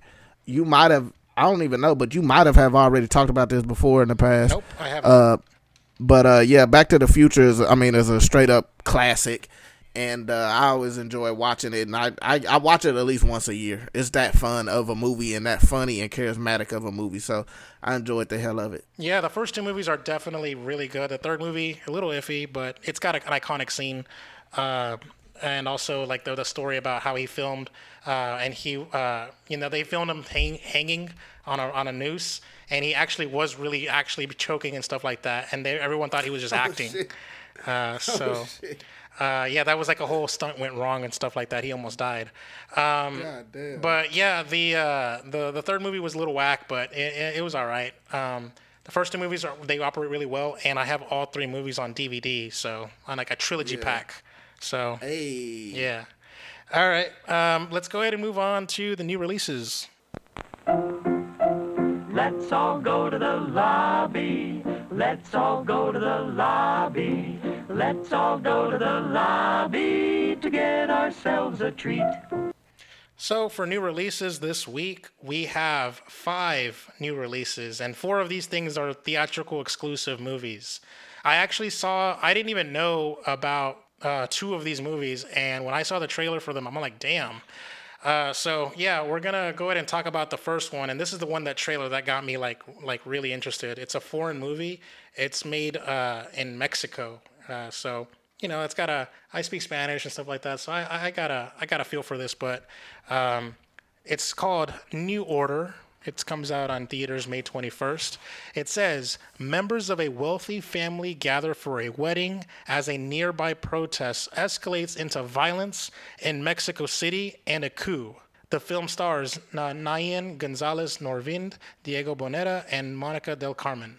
Uh, so yeah, this this movie was crazy because uh, it gets like you know it's basically like a class warfare kind of thing where like you got the rich, you know, like elite people and like poor people, and now like the poor is revolting and things are just there's a, there's like a military coup going on as a result, and you know these uh, protesters are like these people like just bum rushing a wedding, bringing guns and kidnapping people and trying to execute them. I'm like, holy shit, this movie is intense. And uh, I did look up the show times, and it actually is playing at a theater at an AMC near us. So yeah, that's interesting. So I don't know. hell yeah. I don't know, man. It, may, it pick of the week material, I would say. Yeah, that sounds pretty badass to me. The Dry comes out on May 21st in theaters. Uh, federal agent Eric Falk, Aaron Falk returns to his hometown after an absence of over 20 years to attend the funeral of his childhood friend Luke, who allegedly killed his wife and child before taking his own life. A victim of the madness that has ravaged this community after more than a decade of drought. When Falk re- reluctantly agrees to stay and investigate the crime, he opens up an old wound, an old wound, the death of a 17-year-old uh, Ellie Deacon. Falk begins to uh, begins to suspect that these two crimes, separated by decades, are connected, as he struggles to prove not only Luke's innocence but also his own. Falk finds himself pitted against the prejudice towards him and pent up rage of a terrified community. I feel like this uh, synopsis almost gives away the whole plot, but whatever. uh, the film stars Eric Bana, you know, the original Hulk from 03, uh, Genevieve O'Reilly, who played uh, Mon Mothma in the Star Wars movies, uh, Kira O'Donnell, and Bruce Spence. That that only thing that I will say that's interesting about that is you do see that often, like on the news, like someone who kills you know their family and then kill themselves. You know, so that that seemed like that uh you know uh be something interesting to check out. All right. Uh, Riders of Justice comes out on May 21st in theaters. Uh, the synopsis reads Marcus returns home to care for his daughter when his wife dies in a tragic train accident. However, when a survivor of the wreck surfaces and, cla- and claims foul play, Marcus suspects his wife was murdered and embarks on a mission to find those responsible. The movie opened to Danish cinemas in November 19, 2020, with favorable reviews, and review ag- aggregator Rotten Tomatoes reports an approval rating of 93% based on 56 review- reviews. With an average rating of 7.8 out of 10, the website critics' consensus reads, quote, a darkly humorous revenge thriller with satisfying depth and a dash of savory quirk. Riders of Justice makes compelling makes another compelling case for Mads Mikkelsen as an all-purpose leading man. The film stars Mads Mikkelsen, and it is foreign language. It is Danish, and so there's no English in it. So there you go. I love when movies be actually the the language that it's supposed to be. Like, you know what I'm saying? Uh some foreign films are some of the best films ever made. So uh it, it sounds like, hey, compared to the reviews, I mean, you know, Yeah, ninety three percent. Like, damn, you know, like that's solid. I mean, it ain't a lot of reviews yet, but at least for right now, it's, it sounds pretty good. All right. The next up is now I've seen this trailer a long ass time ago, and it's I guess because of COVID, but you know whatever. Uh, Dream Horse comes out in theaters on May 21st. It is the true story of Dream Alliance, an unlikely racehorse bred by a small town bartender, Jan Vokes. With very little money and no experience, Jan convinces her neighbors to ch- uh, chip in their meager earnings to help raise Dream and compete with the racing elites. Their investments pays off as Dream rises through the ranks and becomes a beacon of hope for their struggling community. The film stars Toni Collette and Damian Lewis. At least those are notable actors. yeah. Um, And this one should be no surprise. This is my pick of the week and probably yours too, Troy. Uh, Army of the Dead comes out on Netflix on May 21st. After a zombie outbreak in Las Vegas, a group of mercenaries take the ultimate gamble by venturing into the quarantine zone for the greatest heist ever. The film stars Dave Bautista, Ella Purnell, Omari Hardwick, Anna de la Ruge- Rugera, uh, Theo Rossi, who plays Shades in the Luke Cage movies, as well as uh, he was in Sons of Anarchy, uh, Matthias uh, Schw- Schweighöfer. I dang, I can't do accents. Uh, Nora Arnezeder and Scorpion himself, Hiroyuki Sanada, uh, Tig Notaro, Raul Castillo, Huma Qureshi, and uh, from the uh, Terminator TV show, uh, Garrett Dillahunt. So A lot of foreign people in this movie, boy. yeah, a lot of people in this movie. So, um, yeah, um, yeah, Army of the Dead is definitely something that I'm looking forward to. I may make a movie a night of that. Um, and I'm surprised you didn't uh, have impressions on Army of the Dead. I thought you were going to watch it this past week in theaters. Yeah, I didn't. You know, with this week, you know, you. I mean, you know what was going on this week. Yeah, I, I didn't really get to watch nothing really. Yeah. But uh, yeah, that's definitely be looking on my channel. Look out for the review for that. Um, that's definitely my pick of the week, and uh, it's something that I'm, you know, pretty excited for to see if Zack Snyder gonna still be on his run after coming off of uh, Justice League, the Snyder version. Yeah, that's a fair assessment. Okay, we'll uh, we'll have impressions on that next week. Um, so let's go ahead and end it here. And uh, now the end is near, and so I face the final curtain. It is time to end. Thank you so much for joining us for another episode of Ready Play Movies. Remember, you can reach the podcast by email at readyplaymovies at gmail.com or simply at readyplaymovies on Twitter. I'm on Twitter at Chakalaka88 and Troy. Bracy Troy fifty eight. Don't forget to subscribe, give us a review, tell your friends about the show, and all that good stuff. See you next time. Bye.